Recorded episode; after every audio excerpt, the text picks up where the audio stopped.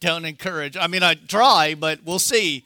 Let's open up to Psalm 41 as we work our way through the Bible, chapter by chapter, verse by verse.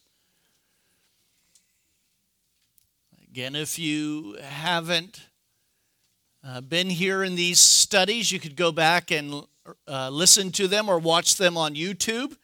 Be praying for our radio ministry. Today, they launched Revelation on air across the country. So, Revelation 1 started today uh, in San Francisco. So, there you go. And Alaska. It's in Alaska. There's like four bears that gave their life to Jesus last year. So I want to know how many people are actually up in that town in Alaska, but praise the Lord. They're able to hear that. So be praying for that, uh, for Boldly Speaking, the radio ministry. It'll be a powerful book as they revisit some of those things we went through uh, uh, in Revelation and through the pandemic. So, all right, ready for some encouragement? Here we go Psalm 41 a psalm of David. Blessed is he who considers the poor, and the Lord will deliver him in a time of trouble. And the Lord will preserve him and keep him alive. And he will be blessed on the earth, and you will not deliver him to the will of his enemies. Now the Lord will strengthen him on his bed of illness, and you will sustain him on his sick bed. And then I said, Lord, be merciful to me, hear my soul for I have sinned against you. My enemies speak evil of me. when will he die, they say, and his name perish? And if he comes to see me, he speaks lies. His heart gathers iniquity to itself. And when he goes out, he tells it. And all who hate me whisper together against me. Against me they devise my hurt. An evil disease, they say, cling to him and now that he lies down, he will rise up no more. Even my own familiar friend in whom I trusted, whom I ate my bread, has lifted up his heel against me. But you, O Lord, be merciful to me and raise me up that I might repay them. But this I know that you are well pleased with me because my enemies, they do not triumph over me. And as for me, you uphold me in my integrity and set me before your face forever. Blessed be the Lord God of Israel from everlasting to everlasting. Amen and amen. Let's pray again. Lord, do your work today through our heart, through the Psalms, Lord, to be encouraged in the place that we are. We know how powerful your word is, and especially the Psalms, to encourage and, and put our feet on the rock. We thank you, Lord, for those around the building serving and that Lord, this message does does go uh, across this country in many different communities. And Lord, we're humbled and blessed by that. And we ask that your word would not return void and that hearts would be changed in those dark areas. So, Lord, speak to us, encourage us, and strengthen us in Jesus' name. Amen. Have you noticed something about David through the Psalms when he talks about his illness? I was thinking about that how it's kind of regular, isn't it? He brings up how he's ill, he's not feeling good. How many of you, when you get ill, sit down and write a psalm like this? I mean, that's not a condemnation. That is just simply the, the time in which we live in. We, we don't do that anymore because we're so used to going to a chiropractor or getting a pill or doing something, yes? We often don't think like David think. Now, now granted, they had nothing back then, uh, to speak of as the medicine that we know. But it, it is interesting how quickly he always goes to God, isn't it? And that we should learn from that through the Psalms how quickly we should go to God in all of the issues of life, be it here with an illness, people speaking against him, being a, a betrayal, as we see with Ahithophel, a closest ally of him, or any of these situations that we see from the Psalms it, it is something that we should take to our heart and learn from Him, quickly going to the Lord, not waiting till the last minute. Again, God should not be our last resort, He should be our first call when we get through these issues. And so he says in verse 1 Blessed is he who considers the poor and the Lord will deliver him in a time of trouble. Now, the poor there is applying in this chapter specifically to his infirmity, and the idea is poor in bodily, in his flesh. Now, it also can be uh, true to the other. Just, hey, consider the poor. When you do well to your fellow man, even when that person isn't a follower of Jesus. I will tell you something that amazes me about our nation. Well, it really doesn't because we have based it on a Judeo Christian uh, morality. But how our nation gives every time there is a disaster around the world without hesitation. We will have a hospital ship there. We will have our military there. You go find an Arab nation that does that. You go see if China does that. They don't do that because they are not following the true and the living God. And so we have this built inside of us to help the poor and the needy. And David says, hey, when you do that, the Lord will deliver you in a time of trouble. Now, verse 2 the Lord will preserve him and keep him alive, and he will be blessed on the earth, and you will not deliver him to the will of his enemies. Again, not that it's doctrinally correct in that if you do this, God has to do that. This is just how David is expressing himself. And again, as we'll, when we get into Job, that's what they were taught in the day that God blesses those, right? Uh, and you're blessed uh, financially or you're blessed with health when the Lord uh, looks upon you with favor. And he says in verse 3 the Lord will strengthen him on his bed of illness, but will sustain him on his sick bed. So, two things are. Uh, if you go back to verse 1, so if I give to the poor or I'm helping the poor out, if someone else is sick and I'm taking care of them, then it would be uh, a reversal upon myself, right? Do good to others, right? Uh, it is the golden rule. The golden rule is not how much you know gold you you can obtain to win it is uh, do good to others and to uh, spite uh, to those who spitefully treat you right your enemies love them and he says the lord will strengthen him on his bed of illness and you will sustain him on his sick bed. And then i said o lord be merciful to me. Heal my soul for i have sinned against you. Now this is something that in Jesus' day, too, they picked up on. Uh, because the disciples came to Jesus and said, Jesus, who sinned, this man or his parents? Who did the sinning? Because in Christ's day, they taught that if you had some kind of infirmity, you had sinned against the Lord. Do you see how far back this goes?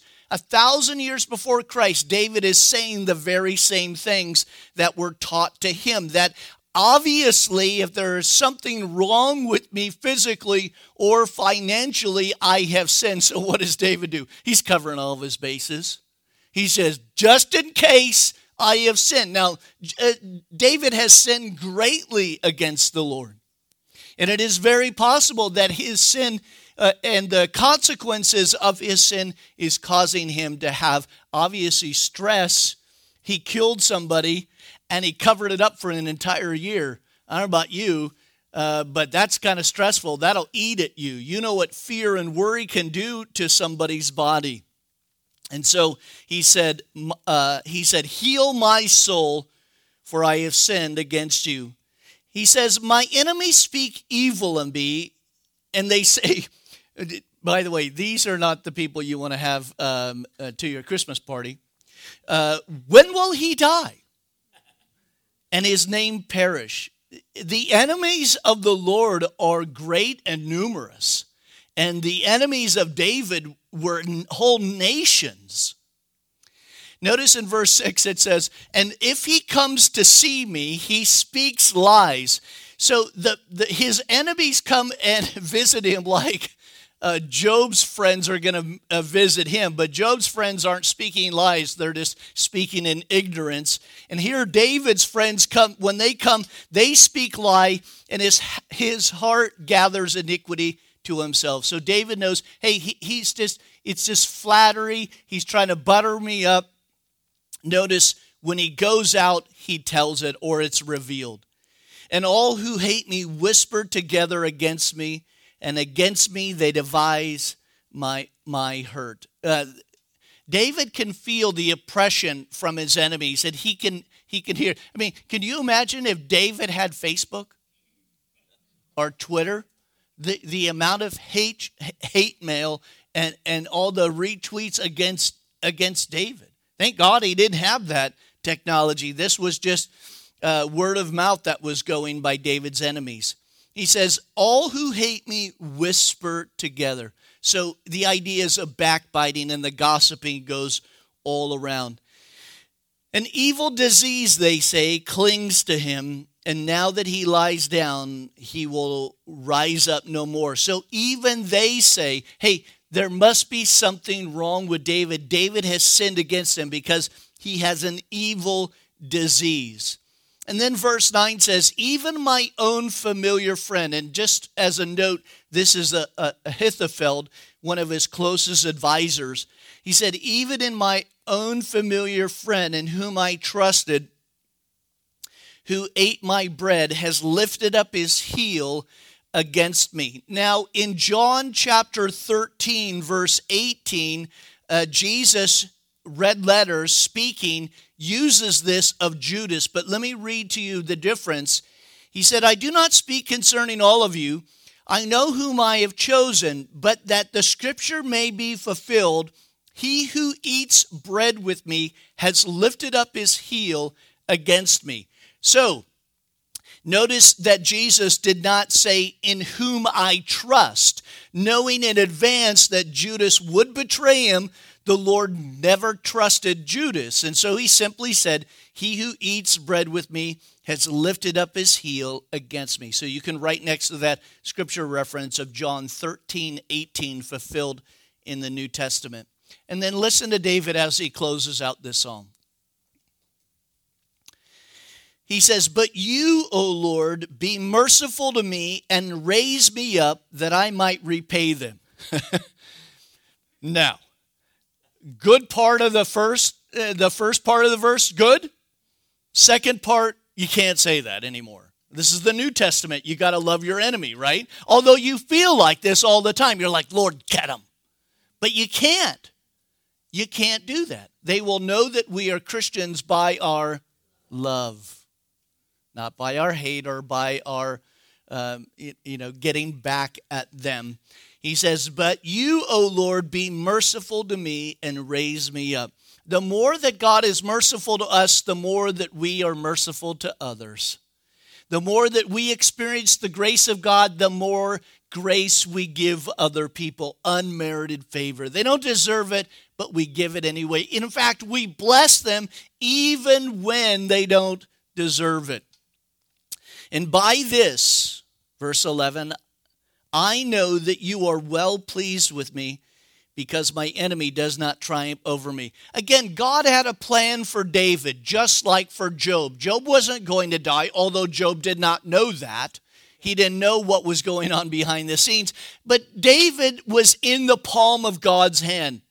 And God had a purpose for David, and He has a purpose for all of us. Until that purpose is done, you and I are secure in knowing that we are, well, we're untouchable. Unless God de- desires to lower that hedge, let's ask Him not to do that. Keep that hedge high. But this is a good principle. David says, I know that you are well pleased with me because my enemy does not triumph over me. But as for me, you uphold me in my integrity. That means uh, God is keeping David in line. Uh, think about his, his sin with Bathsheba and with his killing of Uriah. How did he keep him in line? Well, he gave him a whole year to confess it, but then at the end of the year, he brought Nathan the prophet. And he says, Hey, hey Dave, look, uh, you got to reconcile with God. God knows exactly what you did. You can't hide it. And so uh, the Lord helped David in his integrity, and he set me before your face forever. Now, verse 13 is actually not part of Psalm 41. This is the end of book one. Remember, there are five books inside of Psalm. We talked about that on Psalm 1 in the introduction.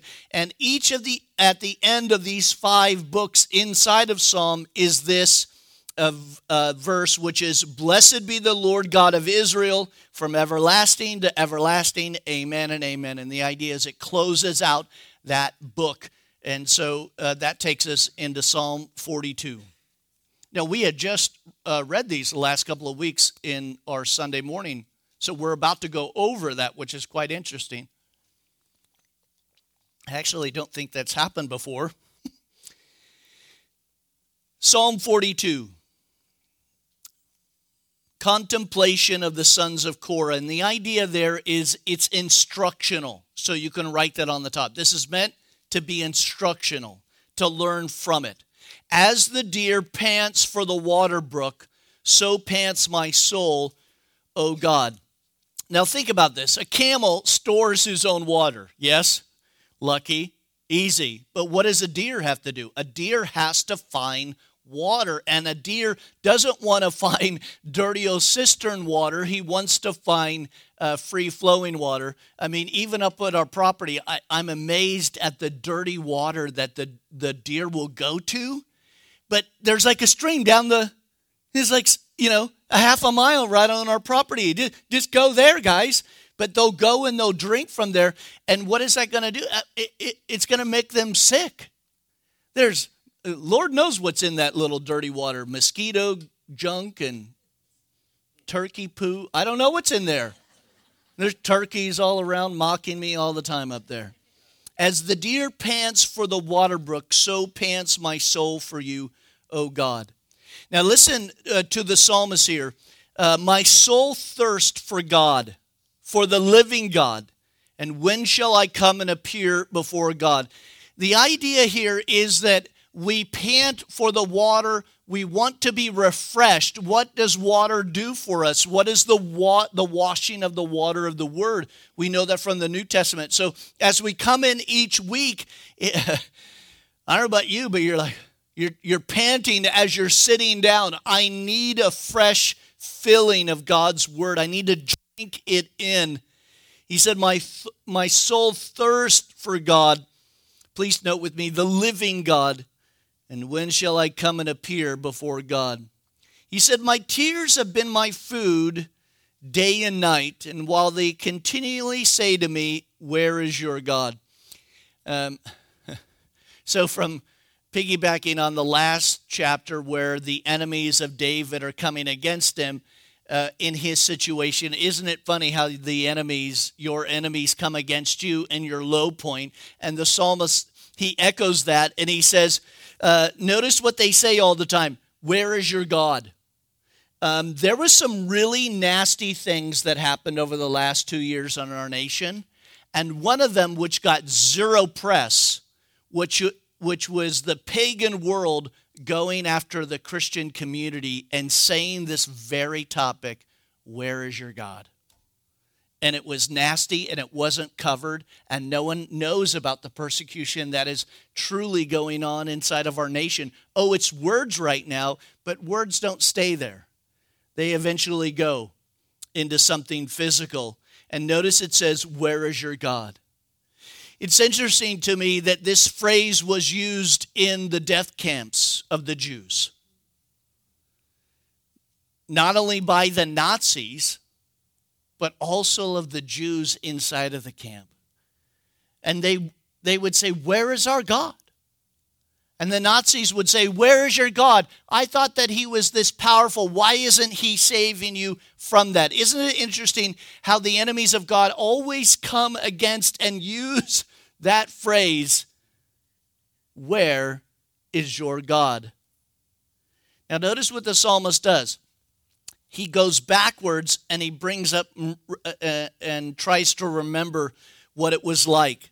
He said, When I remember these things, I poured out my soul within me. For I used to go to the multitude, and I went with them to the house of God, and with the voice of joy and praise, with a multitude that kept a pilgrim's feast. Note how he says, I remembered what I used to do. But it's interesting what he says here. Did you see that?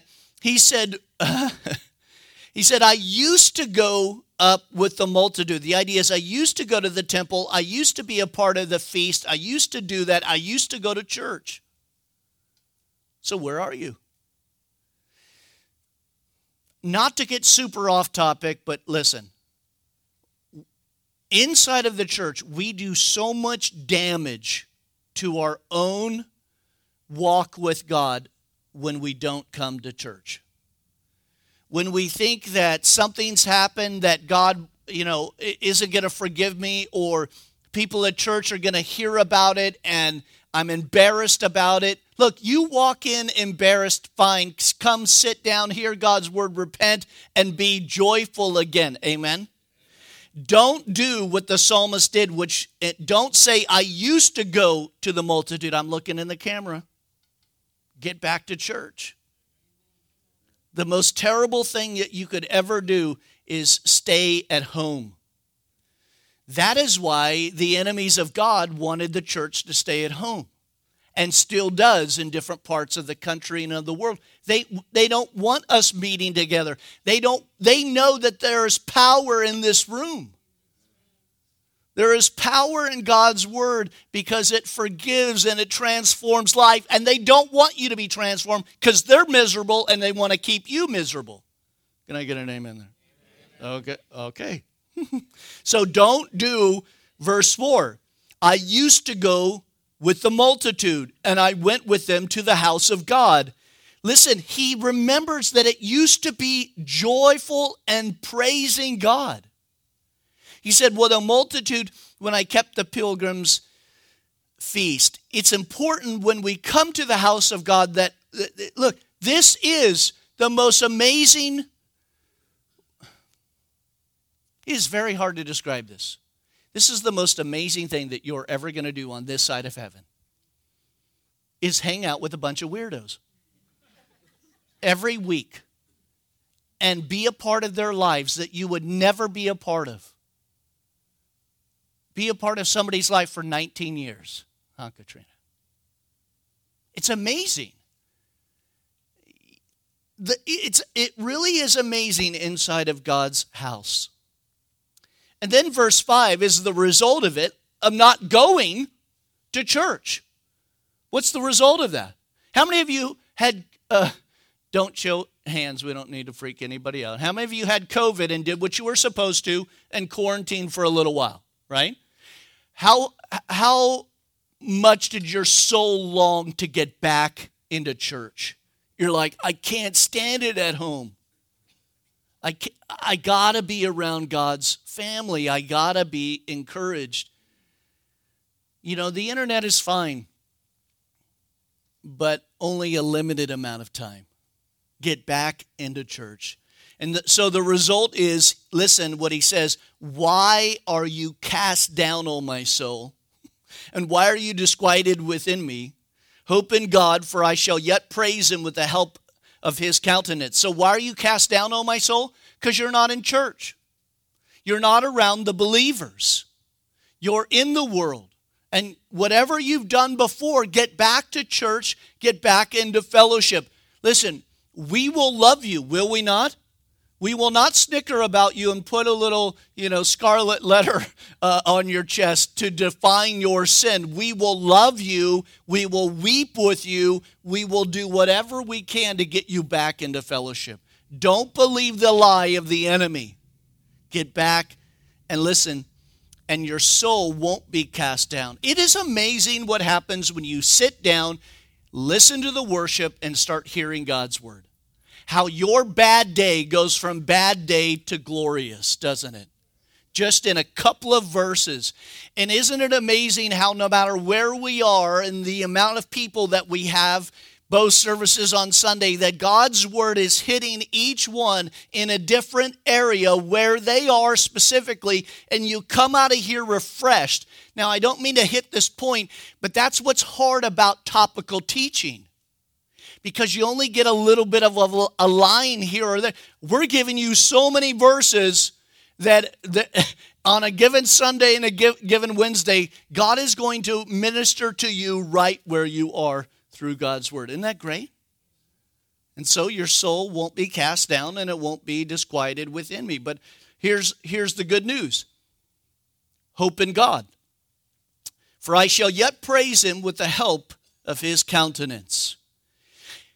And God will help you if you come and you meet with Him and you come into His house and your heart is genuine and open. Lord, I, I want to have fellowship again with you and again with your people. He will help you. He said, Oh my God, my soul is cast down within me. Therefore, I will remember you from the land of Jordan, from the height of Hermon, and from the hill of Mizpah. So he's, he's going to go back, and if we can get to the last chapter we're going to do tonight, it is a history lesson of what God has done in the nation of Israel. And this is always good to remember what God has done in your life. He says, I remember you. He says, Deep calls unto deep at the noises of your waterfall and the waves of your billow have gone, gone over me. Again, he's remembering the times of refreshment in his life and how God had just poured out his spirit upon you at a moment where you needed it and you were refreshed. Isn't that good news? You, how many of you have, haven't even asked for it and God just poured it upon you? He knew exactly where you were. Those are great times. That's what he remembers here. He says in verse 8, The Lord will command his loving kindness in the daytime, and at the night his song shall be with me, and a prayer to the God of my life. And then I will say to my God, my rock, why have you forgotten me, and why do I go mourning because of the oppression of my enemies? So listen to what he, it's the same thing over and over, same theme. He's feeling oppression, and so he thinks that God is not with him and that God has walked away from him. That, that is simply not the case. What did we say in the beginning of Job? We live on a fallen world with sinners all around us, right? And the sinners aren't outside the building, although they are. Look around. We're all sinners too. And we're all going through these same things. He says, So why have you forgotten me? God hasn't forgotten us. He said, verse 10, you can feel his, his pain here. He says, As with a breaking of my bones, my enemy reproach me. Yes, sticks and stones. he, he feels the reproach of the enemy and he feels like it's just beating him down. He says, Why do they say to me all day long? And he comes back to it again. Where is your God? By the way, the enemy loves to say that to you as well. He said, Again, why are you cast down, O my soul, and why are you disquieted within me? Hope in God, for I shall yet praise him, the help of my countenance and my God. So, the solution to your soul being cast down uh, is to, it is very simple. It is God's word, and it's God's people, and it's fellowship. And it's WXMB 101.5 FM here locally on Myrtle Beach, right? It's hearing God's word continually. Listen, the moment you feel any oppression or anything, get a Bible study turned on. Just turn it on. Let God's word, just like that billow, come over you and wash over you. That is the protection. Put, put, the, put that podcast on, put a YouTube video on, put some uh, Christian music on, and let it just overflow you. Psalm 43.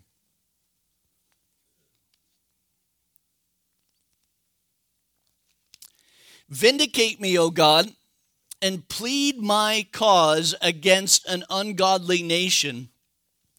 O deliver me from the deceitful and the unjust man. For you are the God of my strength. But why do you cast me off? And why do I go mourning because of the oppression of my enemy? O send out your light and your truth, and let them lead me, and let them bring me to your holy hill and to your tabernacle. And then I will go to the altar of God, to the God of my exceeding joy. And on the harp I will praise you, O God, my God. And why are you cast down, O my soul? And why are you disquieted within me? Hope in God, for I shall yet praise him, the help of my countenance and my God. So tying 42 and 43 together, He says, Vindicate me. And the idea is lay my case out before me and see if the, the idea is see if there is something that I have done wrong that has caused my enemy to be against me. But that's that's wrong, isn't it? Because your enemy will always be your enemy no matter what. The enemies of God, the enemies of the church will always be against you. They, they don't have to have a reason. You know why? They're, they're pagan. Listen, how many of you before Christ were, was that person against somebody that was a believer? Well then you, you have full knowledge of what that's like. They didn't they didn't need to give you a rhyme or reason. You were just happy to say where is your god now?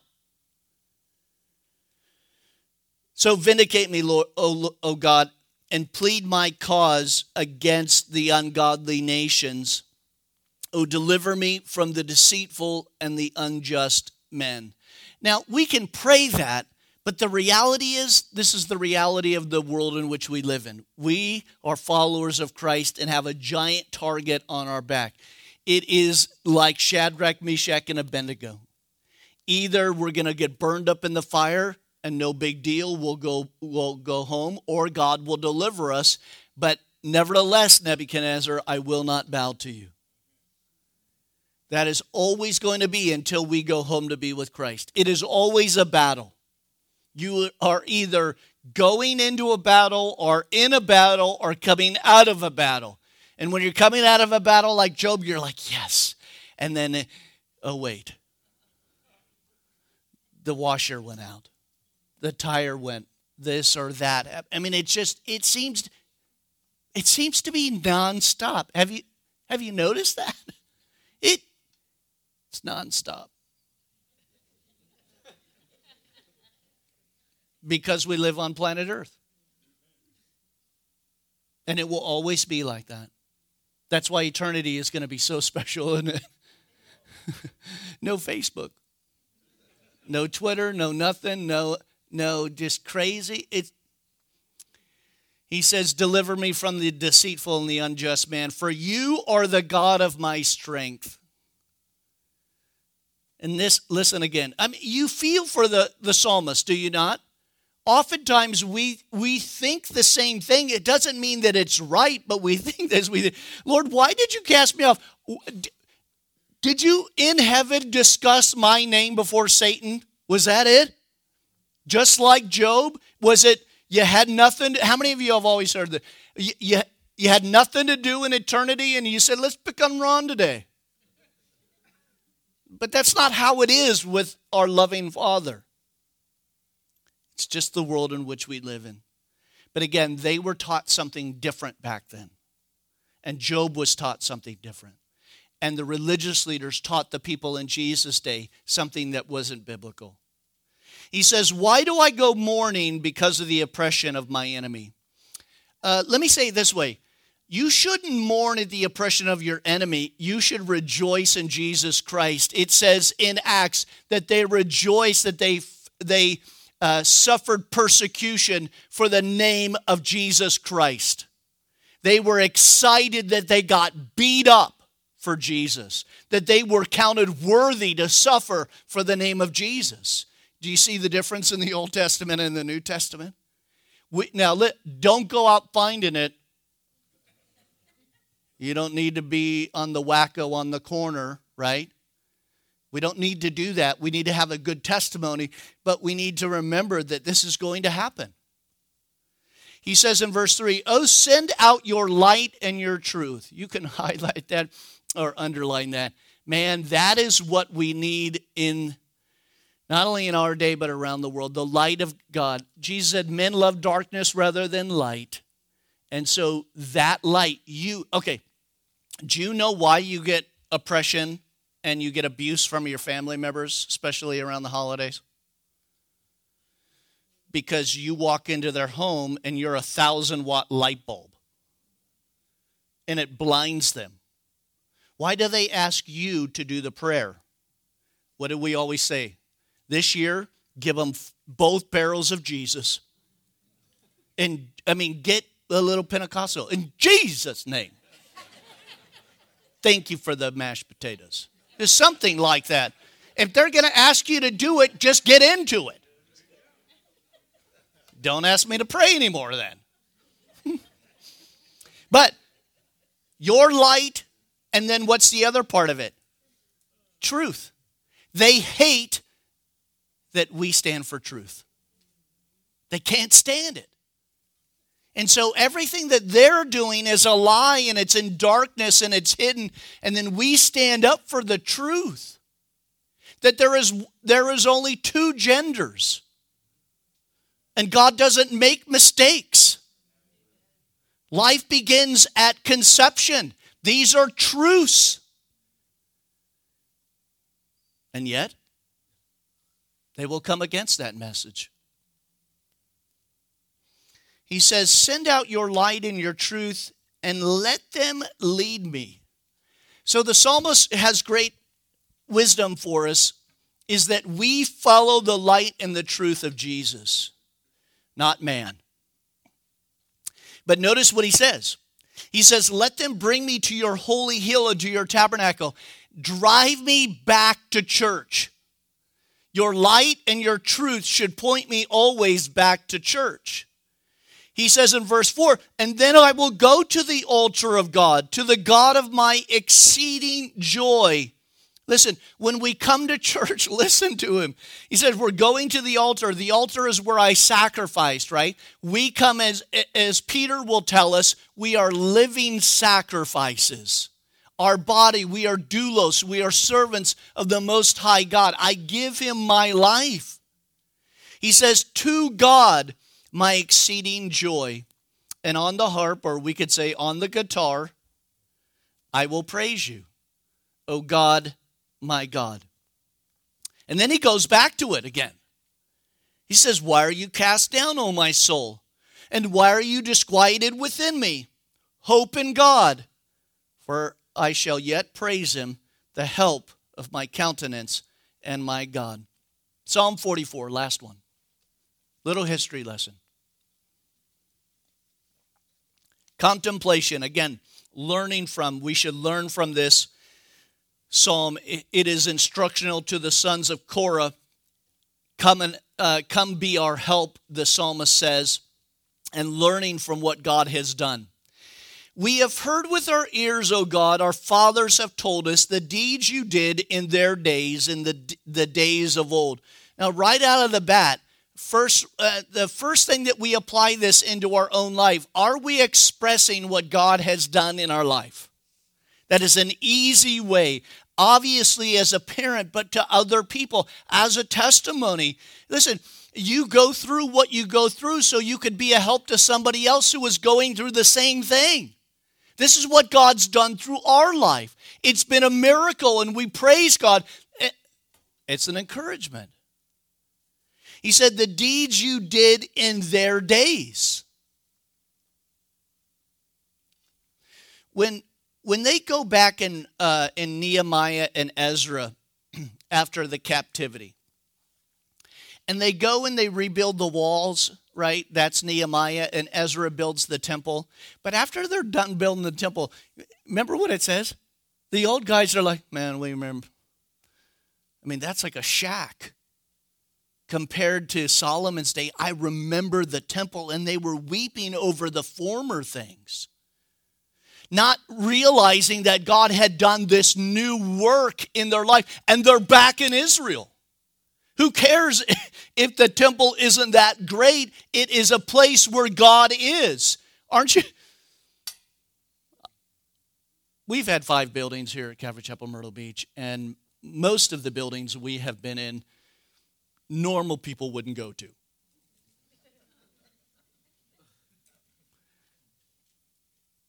And I'm just thankful that we have a place each week to come together, have some coffee, have your kids steal like 25 mints. We're cracking down on that. Got cameras right over the mint trays. We know who you are. And it's so easy to say, well, that was the former and that was the great times. We have to be careful with that. So he remembers, but we have to be careful about what we remember Because we could say, well, the Jesus movement was the greatest time in the 60s and early 70s, and look what Pastor Chuck did and all this.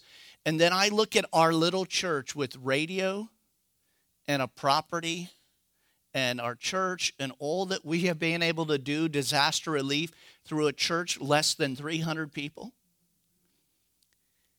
Guys, I'm just telling you, I mean, I don't want to get uh, steal your crown, but you're going to get a, a cool little button in heaven for what this church has accomplished on this side of eternity. It is a blessing. He says, You drove out the nation. So this goes into the history lesson. You drove out the nations with your hand, but you planted, he planted Israel, and you afflicted the people, the people that they cast out, uh, and you cast them out. For they did not gain possession of the land by their own sword, again, speaking of Israel nor did they uh, nor did their own arms save them but it was your right hand your arm and the light of your countenance because you favored them so the history lesson is that god drove them out the nations the pagans after 400 years in egypt and they came out and what i love about that is that they're coming into the promised land and god says you're going to a place that has already built homes already built uh, vineyards and orchards. It's all there. You just have to move in. Notice it wasn't by their own hand or their own sword. It is all what God has done. And that which we echo here at Calvary Chapel, Myrtle Beach. It, it's all of what God has done. Uh, four, he says, You are my king, O God command victories for Jacob. And the idea is what you did in the past, please do in the future. And there's nothing wrong with that. I say if God wants to bring some hippies around, let's save them. We got an ocean. Whatever you did in that time, Lord, do now or do something different, but it doesn't matter. We just we just want to be a part of it. He says, "Though you will push down our enemies, I'm sorry, through you, we will push down our enemies, sorry, and through your name, we will trample those who rise up again. So you can't say that. I mean, we want to say, Lord, destroy our enemy, but you can't. He says, I will not trust in my bow, nor shall my sword save me. They knew, well, hopefully, this group and this psalmist knew that it was all what God had done and not themselves.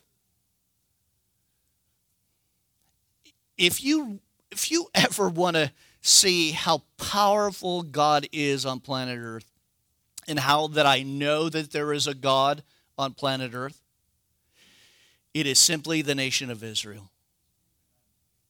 God has declared it. It is the apple of his eye from Abraham on through. And then when they when after 70 AD, when the Romans came in and utterly destroyed all Jerusalem, killed over a million Jews during that time, but they were spread all over the world. Most of them went to Europe. And for the next 1800 years, the Jewish people were in exile. And that God protected them and God allowed the Holocaust to happen so that the, the nations of the world would allow the Jews to come back into their land. And in May 14, 1948, they once again became a nation. How do I know there's a God? Because we've got an Israeli flag out there. Because that's never happened before. How many of you have met an Assyrian lately? Anybody uh, hang out with a Hittite? How about a Perizzite? How about a Jebusite? All these nations are gone. No nation has ever been exiled and then come back. And I was, um, I don't remember where, it, it, was on our station. I don't know if it was Jan Markell or uh, one of them, but this author had done this extensive research just on Israel and the learning, the relearning of Hebrew and how it came back because no one spoke Hebrew. They spoke Yiddish in this other form that was in Spain. You had Yiddish in, uh, Europe and this other dialect in uh, Spain, but they did not, they didn't know. They didn't know Hebrew at all. The only one that spoke Hebrew were a couple of the people inside of the temple, the rabbis, and the author says they didn't even know what they were saying. They just were taught to say this, but they didn't really know what they were saying. And it was Ben Yehuda. And in Israel, if you go around, you'll find Ben Yehuda streets all around Israel because they're named after the father of bringing Hebrew back to the nation. When they established the nation, they said, We will have Hebrew as our national tongue. No one spoke Hebrew. And so Ben Yehuda worked for years because, listen, Hebrew was dead in 70 AD ish. From that point until May 14, 1948, there are new words. Do you know that? New words that are invented. He had to invent words to go into the Hebrew. That's what God did through his people, and today they speak Hebrew. Something that others would think would be impossible, but that's what God did. All because hmm, he loved them. And just as much as Jesus loves us and died for us. He said, For I will not trust in my bow, nor my sword shall save me, because it's all of what God had done. But you have saved us from our enemies, and you've put to shame those who have hated us. In God we boast all day long and praise your name forever, Selah. Or what do you think about that?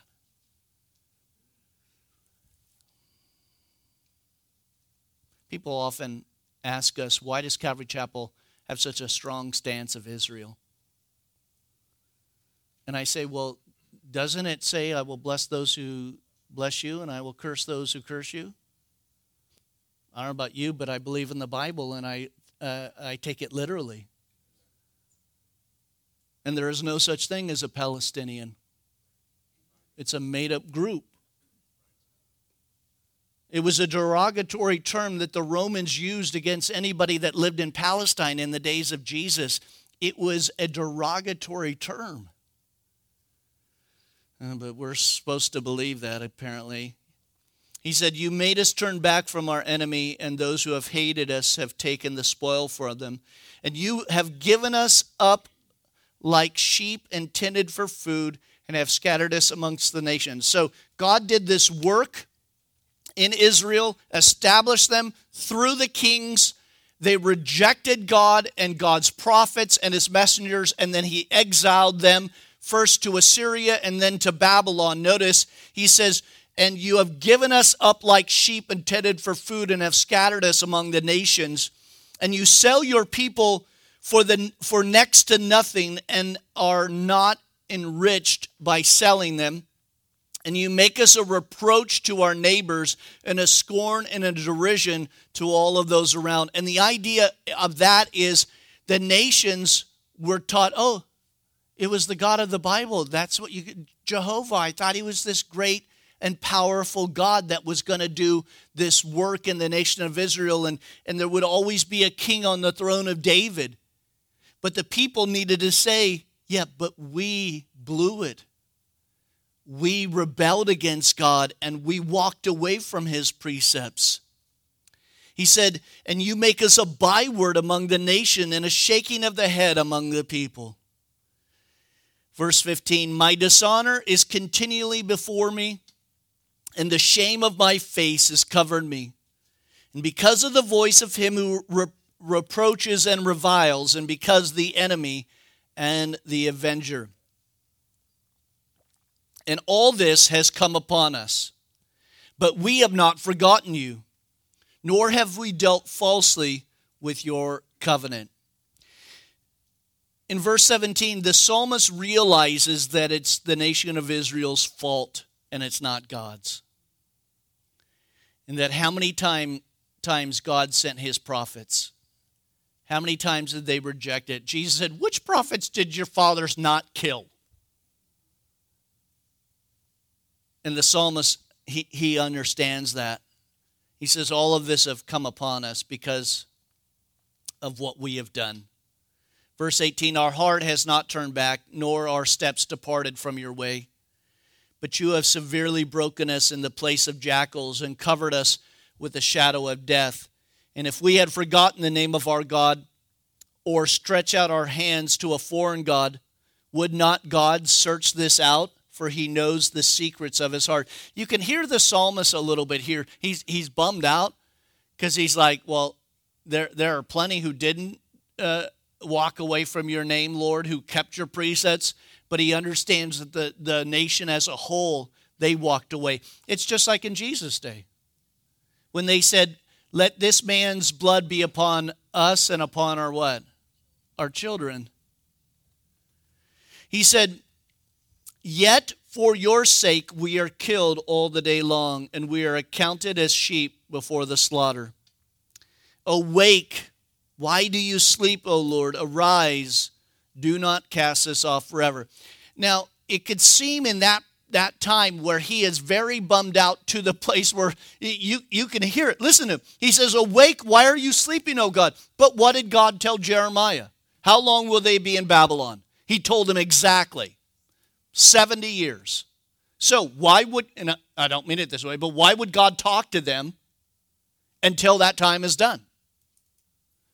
Think about, think about Father Abraham. He didn't hear from God for 25 years. But Abraham knew what God had told him in the beginning. He, he didn't hear from him for another 25 years. Can we, like Israel, do what we're told to do without ever hearing from God again? And knowing that I'm going to walk into eternity based on the promises inside of His Word. He says, Why do you hide your face? and forget our affliction and our oppression. Now, again, it can seem like that. It can seem like God is not seeing that. It, it, it can seem, uh, are we not going to hear Job for 30 some chapters say the, the exact same thing? Lord, where are you? Why are you not hearing me? God's allowing Job to just vent. And then at the end, he's going to say, Okay, buddy, are you done? Where were you when I formed everything? Where were you when I formed Leviathan and Behemoth and the stars and the Pleiades and I called them out by name? This is a foreshadowing of what's coming in Job. But he, I mean, in the most loving way, goes off on Job. Like, buddy, I have listened to you for 30 some chapters. I've had it. I can't stand no more. Quoting Popeye. And then he lays his argument all out. And then what does Job do in the last chapter? We, we keep reading it. I don't know nothing. Perfect. That's where God wanted him to be. So we can we can understand verse 24, why do you hide your face? But God doesn't hide his face against his children. He just doesn't do that. For our soul is bowed down to the dust and our body clings to the ground. Again, we can all feel that way but feelings don't equal the reality. Feelings lie, feelings mislead us. That's why I say over and over as a believer, feeling should not be the main part of walking with Christ. Because there are times where I don't feel like coming to church. I don't care, get up. Uh, if I have to be here. I mean, you know those winter days. It's so cold outside. You've got all your flannel on, you got your you got 35 blankets on top of you, and you're in there and you're in your cocoon, and you go, Oh, it's Sunday. We know what it's like. But feelings should not dictate that. Uh, I will not go off on that because I'm right at the end. This is our problem in our nation. We are a reacting, feeling nation rather than a common sense nation of logic and reason. So, if anything that we feel, I don't care what you feel like. I have a shirt, something, and I don't know the exact words, but it's something like, I don't care what your feelings are like because it dic- doesn't dictate my choice and my freedom with the First and Second Amendment and all the amendments. The idea is that your feelings don't trump my rights as a citizen. And that's the same thing as my rights in eternity. Whatever your feeling is doesn't necessarily mean that that's right. Listen to the feeling of the psalmist, but he's not right. He's bummed out, but he's not right. And then lastly, he says, Arise for our help and redeem us in your mercy's sake. He can't even get into something good. He just says, Lord, you got to help me and lift my feet off of the ground. He says, for your mercy's sake. Just pour your mercy upon me and just get it. It's kind of like Job's wife. Just curse God and die. Just do. Have you ever said something to Lord to the Lord like this? Lord, I haven't heard from you. I haven't done. Uh, uh, you know, I feel like I'm in this place like the psalmist. Uh, just do something. Just let me, just, bad or good, just do something so I know. But again, for 30 some chapters, Job, it, it's silent from heaven. And Job never really gets his questions answered. Well, read ahead next week. Sorry that wasn't as perky of an ending. As we continue in the Psalms, Job on Sunday morning, you'll be excited at how quickly our pace will head through those, those chapters in Job. Let's pray. Father, thank you again. We thank you for the Psalms, Lord, even though some of them uh, in their feelings and their heart, Lord, we understand, but oftentimes, Lord, it doesn't apply to us on this side of the cross. And Lord, we are to love our enemies, to do good to those who spitefully treat us, to be examples, Lord. When those around us in our workplace are, are not obeying the rules and not following the rules, we need to be the ones who are. To have integrity like Job, to have a testimony and a witness. And so, Lord, we thank you for our time tonight. We thank you for your word. We thank you for all that you do for us, your mercies and your grace. We thank you, Lord, for this church and all that you've done through this little body of believers. We give you all the praise and all the glory due your name. Thank you, Lord, for using us. In Jesus' name, amen. Let's stand.